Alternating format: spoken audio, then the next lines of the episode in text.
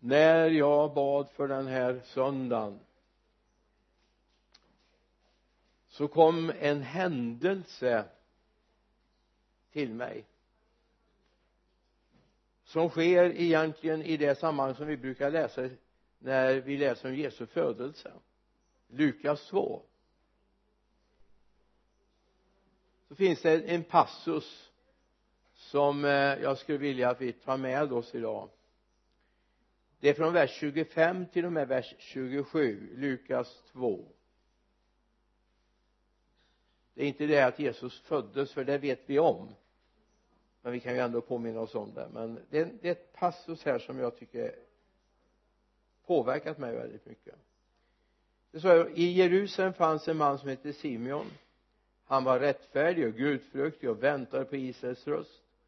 Och den heliga ande var över honom av den heliga ande hade han fått en uppenbarelse att han inte skulle se döden förrän han har sett Herrens mode. Ledd av anden kom han till templet och när föräldrarna bar in barnet Jesus för att göra med honom som man brukar enligt lagen. Och så kan vi läsa om det och att Simon säger att nu har jag skådat frälsningen så nu kan du ta hem mig. Han hade timing i sitt liv. Vi ska ta med ett ord ifrån andra Petrusbrevet också. Första kapitlet vers 21 där säger Petrus så här ingen profetia har burits fram genom någon människas vilja utan ledda av den helige ande har människor talat vad de fått från Gud. Utan ledda av den helige ande har människor talat vad de har fått från Gud.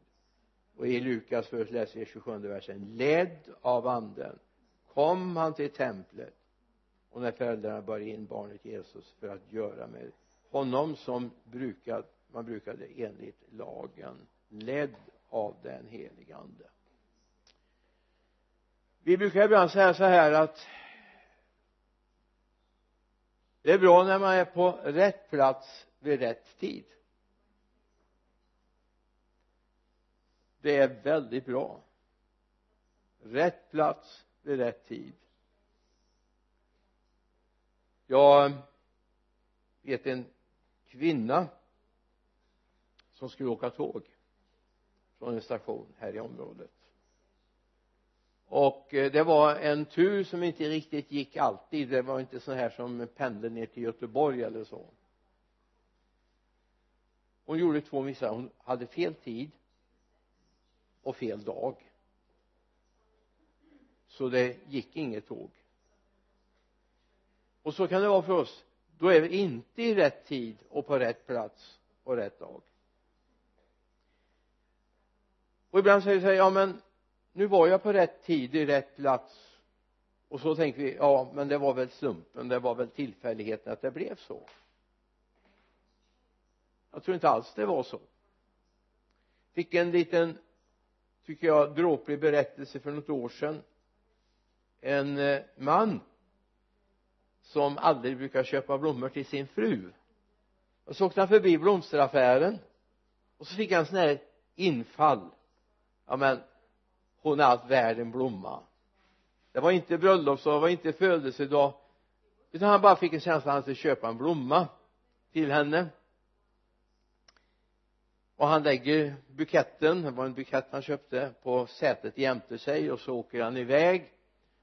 Och så åker han förbi ett hus och så börjar någonting tala inom sig det var hit du skulle med blommorna hit om jag ska ha hem dem till min fru? Nej det ska du inte. Det är hit blommorna ska. Så han vänder nästa korsning och så åker han tillbaka till det här huset hyreshuset. Ska inte ta några detaljer. Eh, nummer 21 var det i alla fall på huset men nu vet ju inte vilken gata och vilken plats. Det finns många som har 21 21b var det till och med. Så han tar blombuketten och vet egentligen han känner sig jättedum. Komma till helt ja inte främmande människor men nästan till främmande människor med en blomsterbukett i handen. Och han ringer på och frun kommer och öppnar fullständigt förgråten fullständigt förgråten. Och så säger hon kommer du? Hur visste du? Och då var det hennes man som var handikappad. Hade hänt en sak med honom så hon behövde hjälp. Och det var de hade inget larm att ringa de hade inte hemtjänst än för de hade en, en nära släkting som skötte om det. Men hon var på jobbet och hennes man var på jobbet och barnen var utflugna och hade, hon hade ingen att ringa till. Och inte den här mannen heller för hon visste att han var på jobbet också i vanliga fall men nu har han fått sluta tidigare den här dagen. Så att han kom med blomman i högsta hugg och sen fick han hjälpa mannen att komma upp där han hade trillat få honom på soffan få honom så småningom till toaletten och hjälpa honom. Att vara på rätt plats vid rätt tid? Nej. Här var det någonting som sa till honom du ska göra det här någonting sa i hans hjärta du ska göra det här istället. Och jag tror att ibland behöver vi ha ett öra som hör. För det är inte alltid att dagarna ska se ut som de alltid gör. Vi kanske borde ha plats för det där infallet eller tillfället som Gud har att ge. Våra liv där vi är idag. Vi har haft oändligt många val. Oändligt många val. Från barndomen till där vi är idag så är det massor av val vi har fått göra. Små saker. Kanske nästan obetydliga men ändå sammantaget så har det fört dig dit där du är just nu och det är väl bra då. Jag menar för att eh, summan av det är ju att du sitter här just nu. Och det måste ju vara väldigt bra, eller hur? Väldigt bra. Så att egentligen har ju summan av alla dina beslut även om alla inte var bra så summan av besluten blivit att du sitter här nu. Och du älskar Jesus. Och vill gå med honom. Det är väl underbart. Men det är tid nu att vi snäppar upp medvetenheten. För vi kan också se att många av oss har gjort krumbukter och gjort saker som inte var bra. Även om nu summan har blivit att det är ganska bra med oss va? Men vi kanske skulle kunna undvika en del falluckor och problem om vårt öra är mer lyhört på vad Gud vill om vi har lättare för att höra vad Gud vill. För summan av där vi är idag är inte bara tillfälligheter. Det är inte det. Det finns också medvetet lyssnande efter Guds ledning. Ledd av anden kom Simeon till templet precis rätt tid ledd av anden talade man ut ord från Gud. Var kan du skriva in det över ditt liv? Ledd av anden gjorde jag det eller det? Jag menar att du Gud i sin nåd för dig till punkter och tillfällen där du kan säga att du är på rätt tid vid rätt och rätt plats det är underbart. Men tänk när vi också kommer ytterligare steg och börjar ta medvetna beslut därför vi har ett öra som hör vad Gud talar. Tyvärr är det så här att många av oss kan bara se Guds ledning i backspegeln. Jag vet inte om du har stått i aktern på något fartyg någon gång och så ser du det liksom har blivit som en en gata där båten har gått fram va? Efter vågskvalp och sånt så är det som en blank gata precis bakom båten. Så kan man se faktiskt att de har gjort girar där borta också va? Vi måste komma ett steg till där vi inte bara står i akten och ser att vi faktiskt har gjort kursförändringar. Utan vi ska fram i fören om du förstår bilden och vi ska vara förutseende. Därför vi har hört en röst som talar till oss.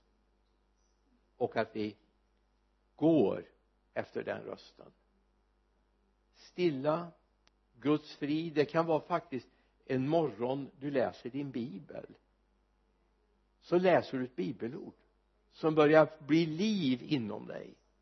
Och du börjar förstå vad Gud säger till dig. Det kan vara någonting som till och med säger någonting om den dagen.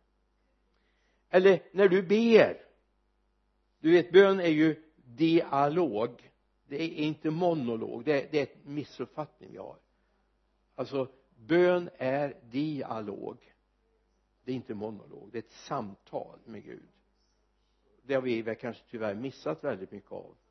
Vi är bra på monolog. Eller hyfsat bra i alla fall så här säger David kung David i psalm 139 i verserna 23 och 24 då säger han ransaka mig Gud och känn mitt hjärta. Pröva mig och känn mina tankar. Se om jag är på en olycksväg och led mig på den eviga vägen. Ransaka mig Gud. Känn mitt hjärta. Pröva mig och känn mina tankar. Se om jag är på en olycksväg. Och led mig på den eviga vägen. Alltså det här är ju en bön som vi borde be väldigt ofta. Det är ju inte så här om du någon gång har varit i närheten av skepparen på ett större fartyg. Jag har inte varit på så stora fartyg men jag har varit med och gått på Elida och stått i, i hos styrman där och sett att det är ju inte en gång de justerar kursen. Om vi ska gå en längre sträcka över öppet vatten så faktiskt är det någon gång nästan per minut man är där och kollar är vi på rätt kurs?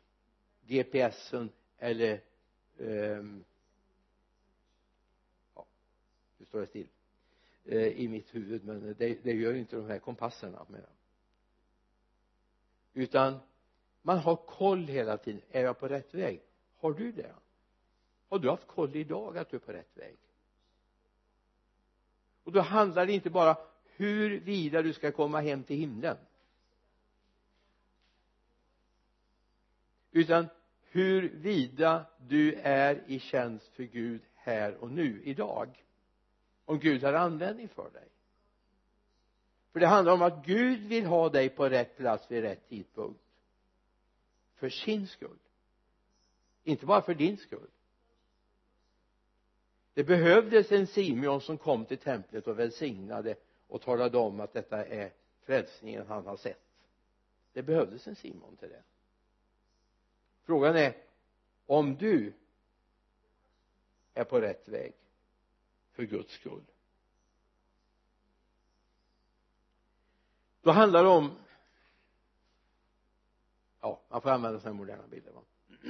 Att ditt GPS är påslagen. Så du hör.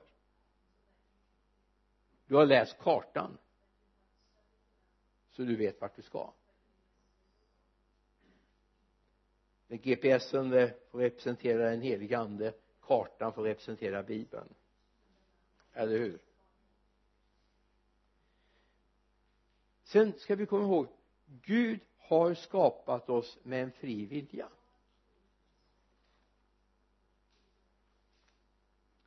Du har möjlighet att säga ja. Och du har möjlighet att säga nej. Och det är viktigt att komma ihåg även om Gud talar in i våra hjärtan så kan vi få säga nej. Det är inte bra. Men det är inte så att vi är för programmerade att alltid ta rätt beslut. Utan vi är för programmerade att ha en fri vilja. Och så är tar vi rätt beslut på grund av vår kärlek till Jesus. Tar vi rätt beslut därför att han är livet i våra liv. Han har skapat oss med en frihet. Ta på Adam och Eva. De gjorde inte rätt fast de visste vad som var rätt. Och det var ju väldigt ödesdigert för oss också här och nu, eller hur? Eller kan jag bara nämna om eh, apostlagärningarna 8 om eh, Filippus. Som får kallelsen att gå ut på den öde vägen. Alltså det finns en timing i det Gud säger. Om Gud säger att du ska göra någonting så kan du inte göra det nästa vecka. Du kan inte göra det nästa dag en gång. Utan för Filippus var det nu som gällde. Det gällde nu annars hade ju hovmannen åkt förbi. Men Gud visste när han lämnade Jerusalem när han var på väg hem till sitt jobb igen. Och här knöt Gud ihop vägen med Filippus. Alltså det finns. Men Filippus kunde ju ha sagt ja men jag har så mycket att göra nu så jag, jag tar det här imorgon.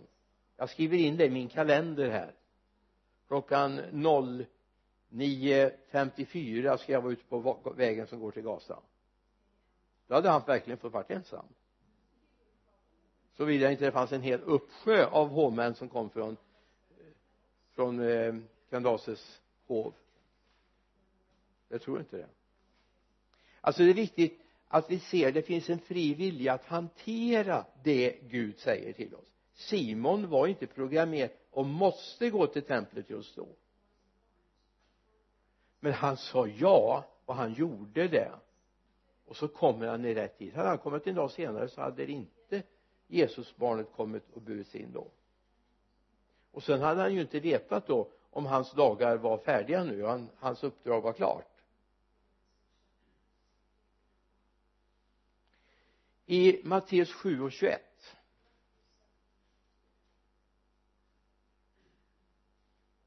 inte alla som säger herre herre till mig ska komma in i himmelriket. Utan den som gör min himmelske faders vilja. Utan den som gör min himmelske faders vilja. Alltså min eviga väl har någonting med att fars vilja förverkligas av mig. Det här låter ju väldigt stort och väldigt pretentiöst va? Oj oj oj det här blir ju alldeles övermäktigt. Men det är inte det det handlar om. Det handlar om att du ska göra det Gud ber dig göra. Och jag ska inte göra det Gud ber dig göra. Och du ska inte göra det Gud ber mig göra. Utan det är viktigt att du ser att Gud har ett uppdrag för dig som är skräddarsytt för dig.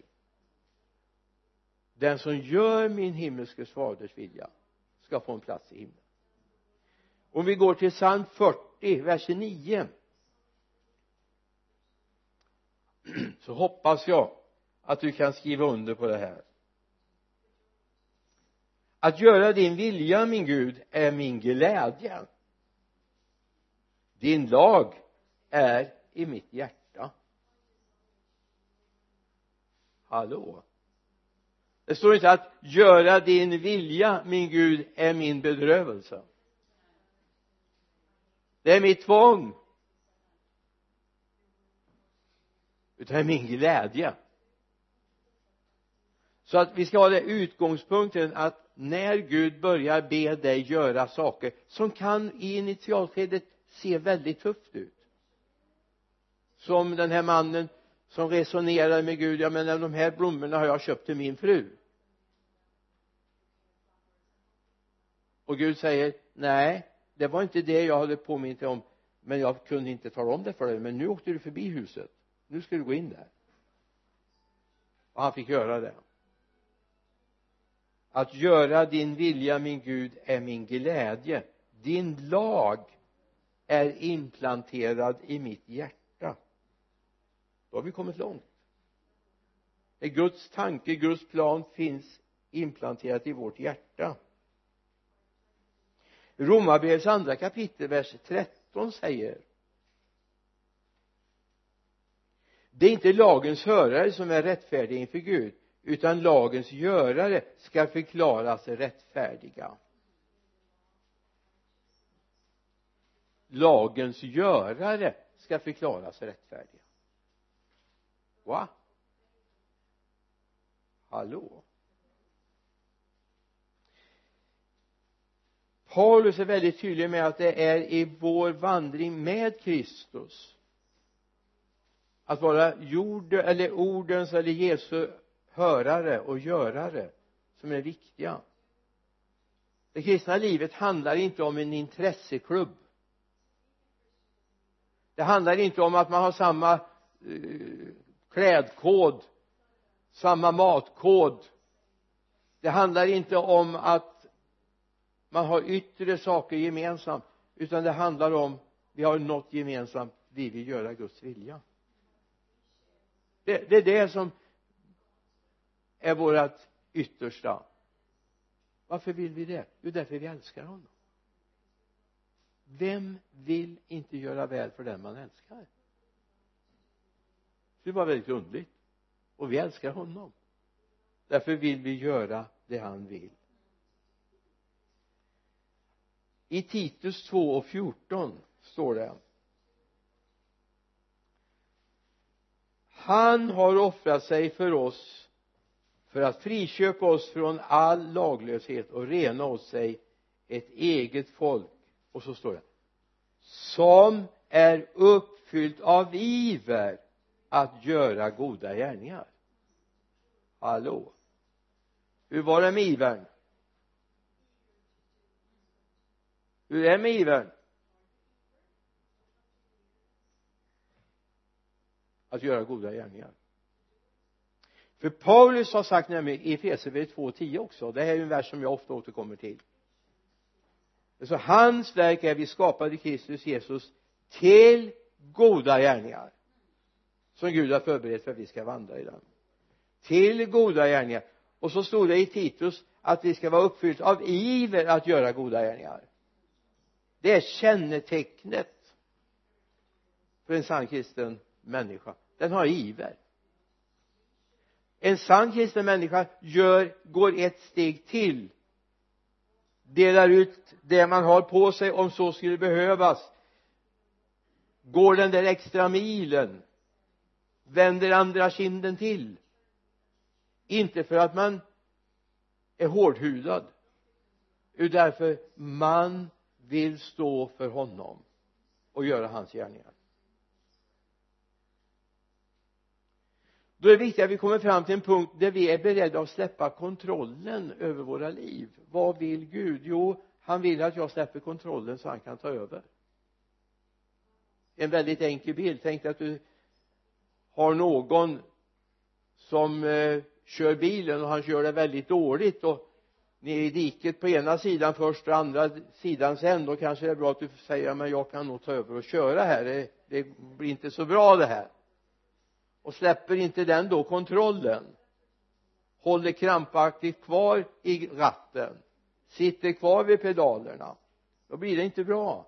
Man kan inte sitta vid sidan om och brottas vem som ska styra bilen va? Ibland får nog Gud brottas med oss lite grann det blir inte så bra alltid men om vi vågar släppa kontrollen så kommer du få se att livet är helt fantastiskt. Han kommer föra dig fram till punkter som du aldrig hade kommit till själv därför du hade ingen aning om att de fanns. Upplevelser, händelser saker du får vara med och uppleva i gemenskapen med Gud. Jag nämnde om Adam och Eva förut. De misslyckades. Därför de var väldigt fega. Väldigt fega. Det är väldigt fegt att inte släppa kont kontrollen och lita på Gud. Det är väldigt fegt. Ska vara lite utmanande nu.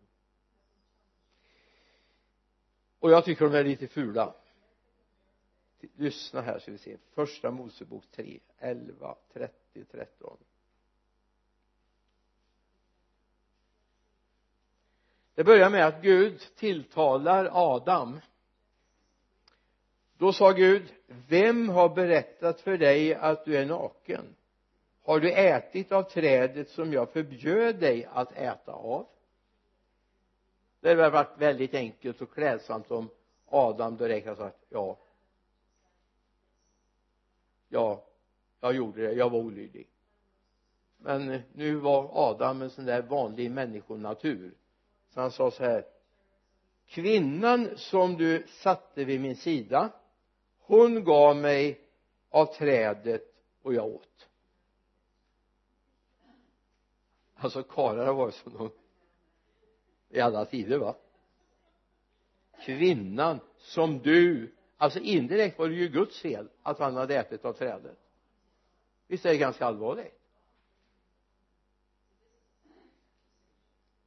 Kvinnan som du satte vid min sida som du satte vid min sida hon gav mig att äta. Eva säger då sa Herren Gud till kvinnan vad är det du har gjort? Ja, hon kunde ju också varit ärlig och sagt okej okay, det här var fruktansvärt fel att jag frestade Adam och att jag själv åt. Nej. Kvinnan sa ormen förledde mig och jag åt. Det blev ett straff på det här. Jag får säga det var en sorts dödsstraff som Adam och Eva fick. Även om det inte var fysiskt så var det andligt. Alltså det är viktigt att se okej okay, jag gör fel. Jag vet att Guds ord säger jag vet att så här borde jag göra istället. Då är det väl bra och klädsamt alltså att säga okej okay, Gud förlåt. Jag gjorde fel. Förlåt mig. Och inte skylla på Gud att jag gjorde fel. Egentligen var han nog väldigt tacksam för sin Eva. Jag är övertygad om det. Men det är lätt att skylla ifrån sig. Det var du som gav mig en kvinna som förledde mig.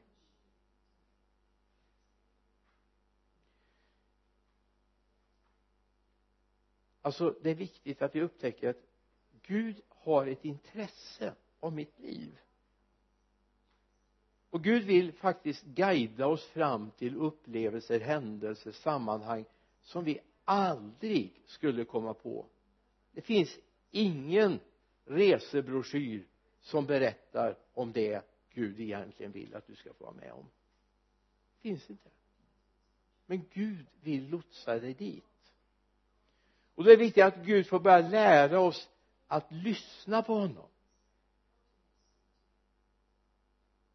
Att vi har öron som är vidöppna för vad Gud vill. Och inte bara ser att alltså det är så mycket fatalism som har kommit in även i den kristna församlingen. Ja, ja det bara blev så här. Och ingen aning. Bara nu är jag här. Hur ska jag reda ut det här? Alltså Gud vill att vi ska lyssna vi ska höra och vi ska göra. Gud vill träna vårt öra till att höra. Gud vill träna vårt öra till att höra. Ledd av anden stod det om Simeon. Kom han till templet och när föräldrarna bar in barnet för att göra med honom som man brukar enligt lagen. Det står någonting som jag skulle vilja att du observerar. Det här, kom ihåg att det här är före pingstdagen. Det är före pingstdagen.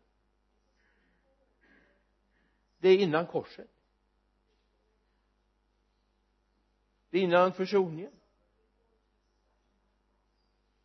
Så står det i vers 26 av den heliga ande hade han fått en uppenbarelse att han inte skulle se döden för han sett Herrens smorde. Yes. Alltså egentligen kan vi gå tillbaka ända till första Moseboks första kapitel och läsa om att anden vilade över vattnet. Det står visserligen i bibeln 2000 som en katastrof. Det står en, alltså en gudsvind står det där. Men det står inte det i, i grundtexten. Det står faktiskt i den hebreiska texten om Guds ande. Skapelsens ande var över så Guds ande har varit igång. Verkat och det gjorde den på Simon. Alltså egentligen borde det vara mycket enklare för oss nu efter pingsten. Efter att Guds ande är utgjuten över allt kött. Eller hur? Du är disponibel för den helige ande. Men du måste lägga ner din egen vilja för att vi kan inte köra med två viljor vi kan inte vara två som håller i ratten. Det går inte. Det blir kaos. Och jag ska säga den helige ande är oerhört ska säga gentlemannamässig. Den helige ande kommer aldrig slåss om den platsen i ditt liv. Aldrig. Han gör inte det. Han slåss inte om platsen vid styrningen av ditt liv men du kan erbjuda honom den. Du kan kapitulera och säga Gud ta över. Låt den heliga ande börja leda mig. Och det är det första vi måste börja inse att den heliga ande faktiskt vill styra oss även i vardagslivet. Du kan få gå till jobbet och ha en signal i ditt hjärta att idag ska jag få vara till välsignelse för någon. Eller idag ska jag gå till jobbet nu måste jag be lite extra för det kommer bli tufft idag. Därför den heliga ande vet vad som kommer att hända innan kvällen. Och nästa dag och veckan därpå han har helt annan pejl. Det här är svårt för oss att få in i vår hjärna men, men han ser helheter som inte vi ser. Så det är inte så här att det bara råkade bli. Du kan få gå till jobbet känna idag måste jag be extra satt en kvinna här i förra söndagen. Hon berättade för mig för många år sedan när hon jobbade på landstinget här regionens hus. Så trampade hon in ifrån Vargön till jobbet en 20 minuter tidigare innan de andra kom. Och första tiden så kunde hon få lugn och ro på rummet och läsa sin bibel och be för arbetsplatsen. Och ibland gick hon runt med bibeln i hand och sök blod på dörrposter och, och sen började folk fler och fler komma tidigare. De pendlade in med några bussar och så sa att det var väl att det fanns en toalett som där gick jag in. Där kröp jag ner på mina knän.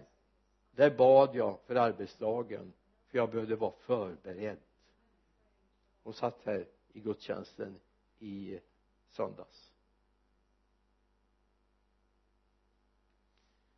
I apostlagärningarna 8 vi läser, eller jag nämnde om det förut vers 26 till 29 men jag tänker bara läsa ett litet stycke av det. Du får ta med det hem. Och sen Herrens ängel talade till Filippus stå upp och gå vid ut mitt på dagen längs vägen som går ner till Jerusalem mot Gaza. Den ligger öde. Filippus reste sig och gick. Då kom en etiopisk hovman då kom en etiopisk hovman alltså Gud har koll. Vet hans GPS är inkopplad på alla människor. Och det är viktigt att vi har den med jag tänker när vi är i skräckland till exempel. Det kan hända att Gud vill slå på GPSen i ditt liv och tala om nu är det någon på väg ner som eh, du kan få vara till välsignelse för eller du går till gudstjänsten på söndag förmiddag för du har bett intensivt på lördagskvällen att Gud ska välsigna gudstjänsten. Och kommer Gud börja tala till dig och säga att idag ska du vara beredd. Din granne kommer och han ska bli frälst.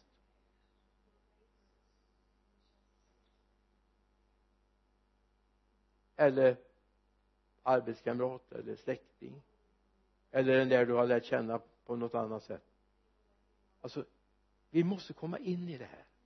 Alltså Gud vill kommunicera med oss. Och då måste vi börja lära oss att lyssna på anden. För det första måste vi ha tagit emot anden. Inte bara läst om att det finns att alla som är döpta ska bli, eh, få gåvan den helige ande. Det är ju bara liksom checken att du kan få den. Det är gåvobrevet men du vet du kan inte betala med gåvobrevet. Du måste kvittera ut den också. Hämta ut gåvan. Du har fått det som ett rek på posten. Du måste till posten och ta emot det och med lägga dig att du får ta ut det va? Alltså du har fått reket. Du har fått brevet. Men du måste kvittera ut det. Så att du kommer in i en ny fas i ditt liv jag ska säga jag skulle inte vilja byta en dag med dig som inte har den upplevelsen. Inte en dag. Då skulle det vara jättetråkigt att vara kristen. Men det är så spännande om man får komma in i detta skeende att Gud börjar tala. Att man är förberedd. Och veta Gud du kommer att ha användning för mig. Jag kommer att få vara med och ha den där aha-upplevelsen som Simeon hade i templet. Han hade inte pejlen, han hade inte teologin, han visste inte allt. Men vi visst, vet en sak om att han bad och den heliga ande hade talat om för honom. Att en dag skulle han få vara med om någonting. Och när det väl händer så är det någonting inom honom som säger för det var ju inte så att han kände Maria och Josef. Det var inte så att han visste allt om dem. Vilken åsnesort de hade och sånt där. Jag menar icke. Men den heliga ande talar om här är det Jesus. Och här är hans mamma, här är hans pappa. Den heliga ande talar om för dem. Visst är det spännande? Att det här är möjligt för oss enkla människor att få vara med om. Och då är det viktigt att vi tar tid med Gud. Jesus han är Guds son va? Även när han var här på jorden var han Guds son, eller hur?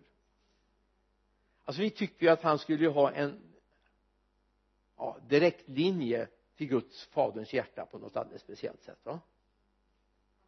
Alltså han och fadern de var helt eh, samtajmade och allt det fadern visste i himlen det visste sonen och så vidare. Men så var det inte. Han hade klätt av sig härligheten när han vandrade här nere på jorden. Så han tar tid och det står i Johannes 5.30 till exempel. Jag kan inte göra något av mig själv. Jag dömer efter det jag hör och min dom är rättvis för jag söker inte min egen vilja utan han som har sänt mig. Jag söker inte min egen vilja utan hans som har sänt mig. Han sökte alltså efter fars vilja. Om vi går till den nittonde versen du får backa lite grann då står det jag säger det sanningen sonen kan inte göra något av sig själv utan bara det han ser fadern göra. Vad fadern gör det gör också sonen. Alltså han var beroende av att veta far vad är det som är på gång idag vad är det du vill vi ska göra idag i Jesaja 50 verserna 4 5 så säger Jesaja någonting som är oerhört viktigt som vi bör ta till oss. Jesaja 50 verserna 4 och 5 Herren Gud har gett mig en tunga med lärdom så att jag förstår att hjälpa den trötte med mina ord. Och så står det han väcker var morgon mitt öra väcker det till att lyssna som lärjungen Herren Gud har öppnat mitt öra och jag har inte varit upprorisk jag har inte dragit mig undan. Herren Gud har öppnat mitt öra. Och versen, eller raderna innan så han väcker varje morgon mitt öra väcker det till att lyssna som lärjunge. Alltså han öppnar örat och han hjälper mig att lyssna som en lärjunge. En lärjunge är en som vill lära sig så han kan göra det. Det är ju lärjungaskapets innersta kärna, eller hur? Det här är en bön du måste ha i ditt hjärta. Om du ska komma vidare i ditt liv och kommer se att Gud faktiskt kan göra någonting i och genom dig. I andra Petrusbrevet kapitel 1 vers 21 det var det vi läste ut men jag vill bara notera igen. Ingen profetia har burits fram genom någon människas vilja. Nej för är det människors vilja det bärs fram då är det ingen profetia. Det har sagts mycket.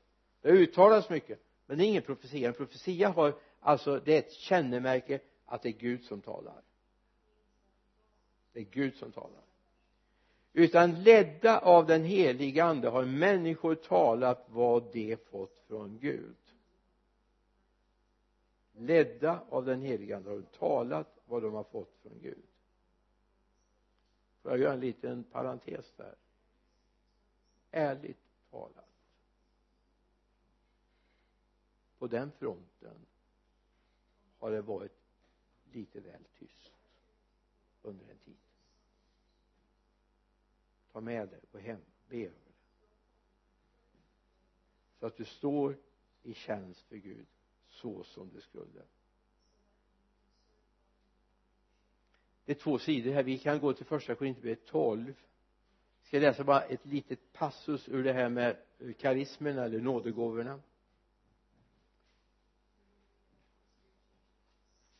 En får tro genom samma ande en annan får gåvan att bota sjuka genom samma ande en annan att göra kraftiga en får gåvan att profetera.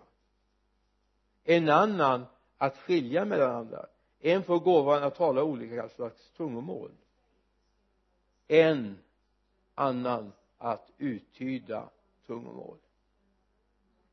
Men i allt detta verkar en och samma ande som fördelar sina gåvor åt var och en som han vill.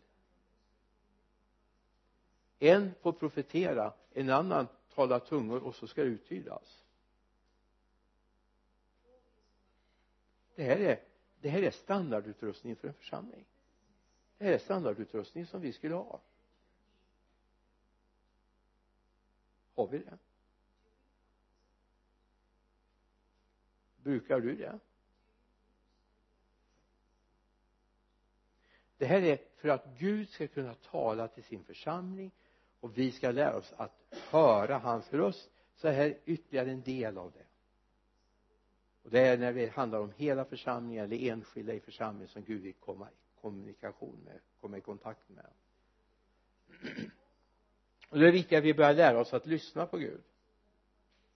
Så att vi är, på rätt plats vid rätt tillfälle. Psalm 25 vers 14 en sån här älsklingsvers jag har. Hoppas det är en älsklingsvers för dig med.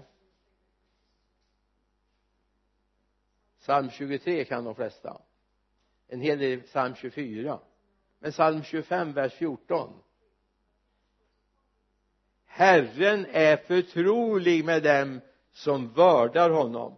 Sitt förbund gör han känt för dem.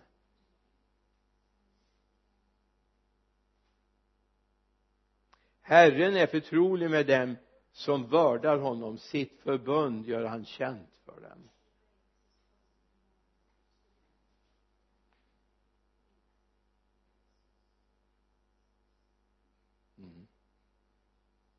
Är han förtrolig med dig? Har du ett förtroligt förhållande med honom? Kan du säga allt till honom? Och lyssnar du på vad han vill säga till dig? Alltså livet skulle bli så mycket enklare. Gud är inte komplicerad. Gud är inte svår. Han har väldigt väldigt smarta lösningar ärligt talat. Men då ska vi inte blanda in våra egna lösningar för då blir det problematiskt. Gud har väldigt väldigt bra sätt att hjälpa oss. Det står om Jesus. Och då ska vi komma att det här är Guds son som har kommit ner från himlen. Han har klätt av sig härligheten. Han har ändå en relation till far som ingen av oss har. Då står det så här i Lukas 6 och 12 vi kan läsa 13 också. 12 och 13 vid den tiden gick Jesus upp på berget för att be. Och han var hela natten i bön till Gud. Han var hela natten i bön till Gud. Och han hade ett ärende till Gud. Det förstår vi. Det var någonting som låg extra tungt på hans hjärta och som han ville ta upp med Gud.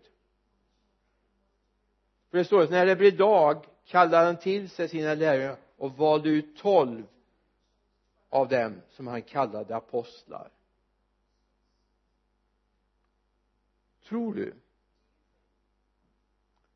att far och sonen går igenom de 120 som han har i sin population? Och börjar säga ska vi ta den här Judas? Ska han vara med? Ja säger far han ska vara med.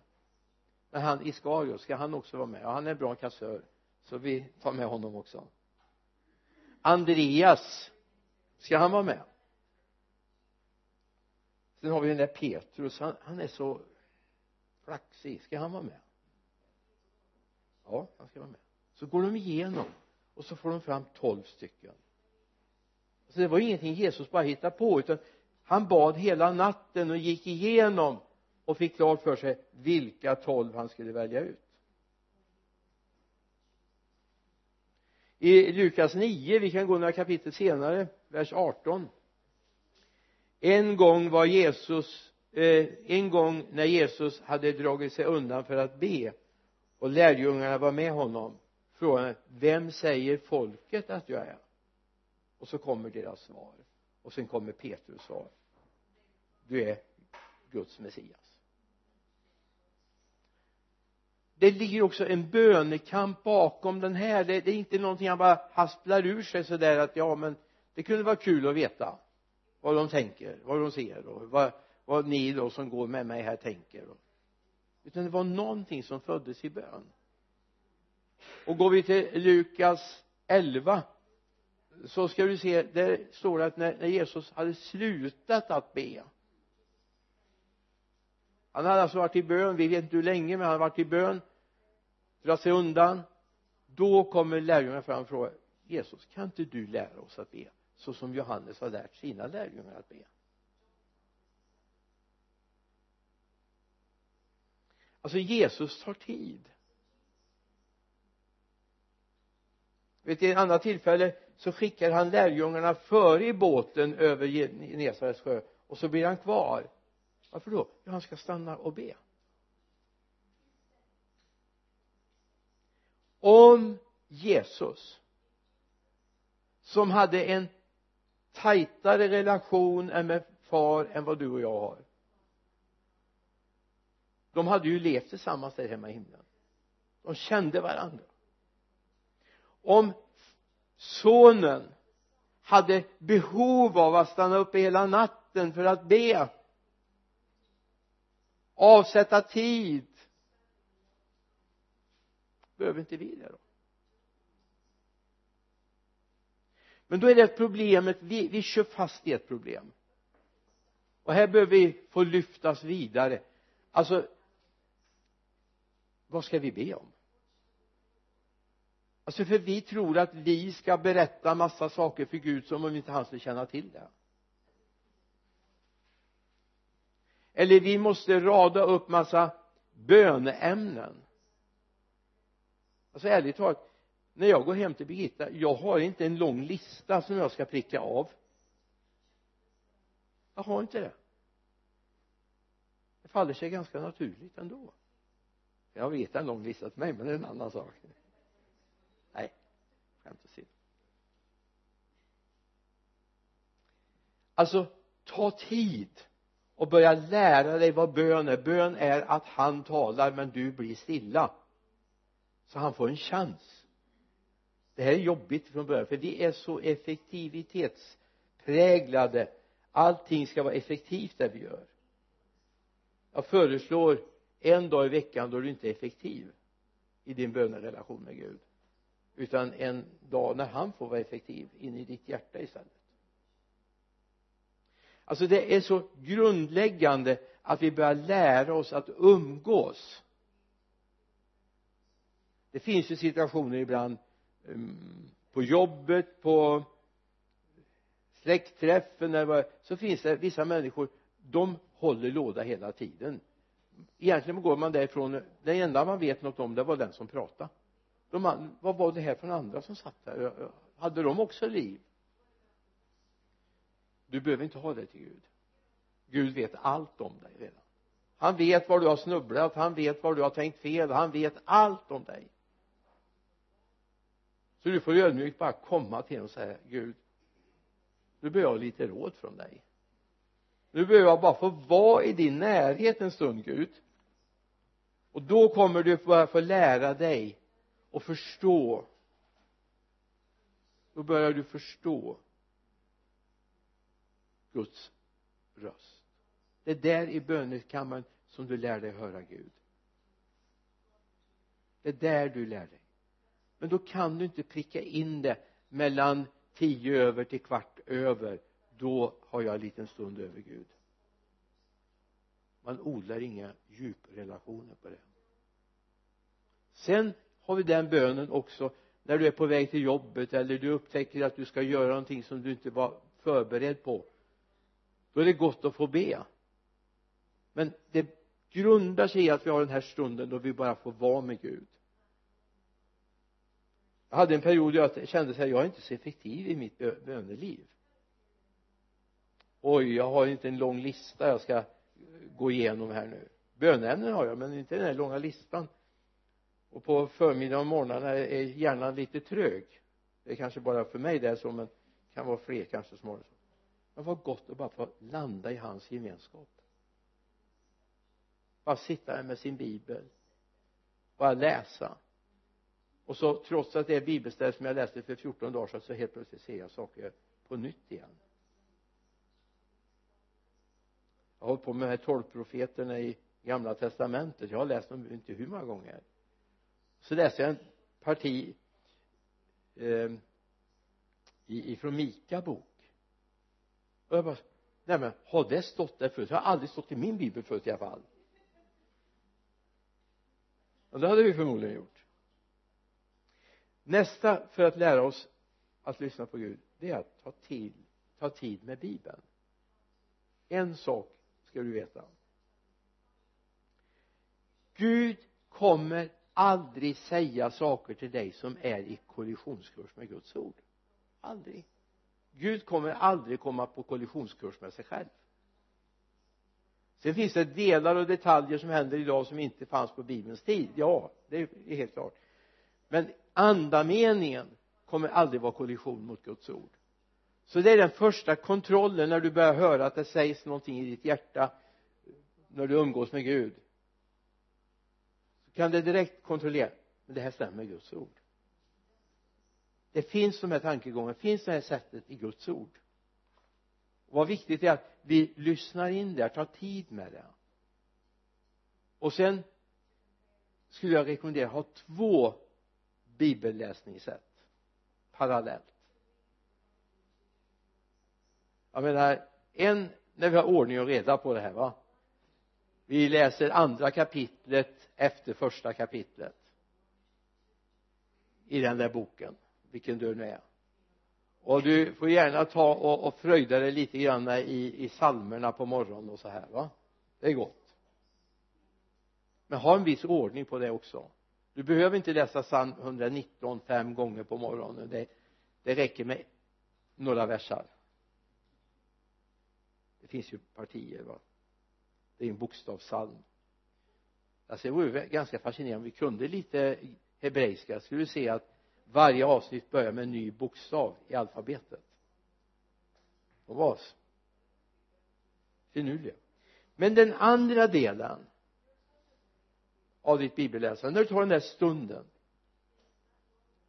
då kommer Gud kunna plocka upp ur ordet. Påminna. Dig det där kan du läsa i kolosserbrevet. Och så läser du. Och så talar Gud till dig genom det han vill säga va? Eller faktum är att Gud kan börja plocka någonting bort ifrån Sakarja eller Sefania eller Hosea som är en ganska svårförståelig bok egentligen Hoseas bok. Men Gud kan använda det. Men ha först och främst ordning på ditt bibelläsande så att du läser kapitel 2 efter kapitel 1 och så 3 och så vidare va?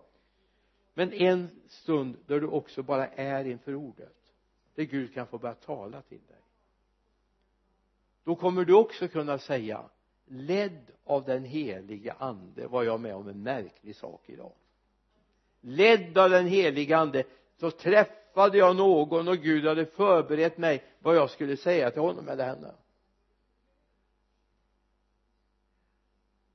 Och ibland kan det vara till och med att du kan säga ledd av den helige ande så gick jag inte på den där grejen det där förtalet eller vad det nu kunde vara va? Alltså det är en väldigt bra resurs att ha den helige ande. För det finns så mycket förtal om mellan kristna och om kristna som är lätt att gå på. Jaha är han sån? Jaha oj då. Allt är inte sant. Allt är inte sant. Men då har du uppfyllda den helige ande då kommer den tala om för dig men du, du kan släppa det. Okej okay, om han har gjort det välsigna honom. Välsigna honom. Ledd av den helige ande. Talade man ord från Gud? Ledd av den helige ande. Kom man till den plats Gud hade förbestämt att man skulle vara på? Ledd av den helige ande. Var man på den öde vägen? Ledd av den helige ande. Går du till jobbet imorgon? Amen. Herre låt det här få landa i våra hjärtan far. Du har en dimension till som du vill föra oss in i. Jag ber om det i Jesu namn. Amen. Amen. Amen. Amen.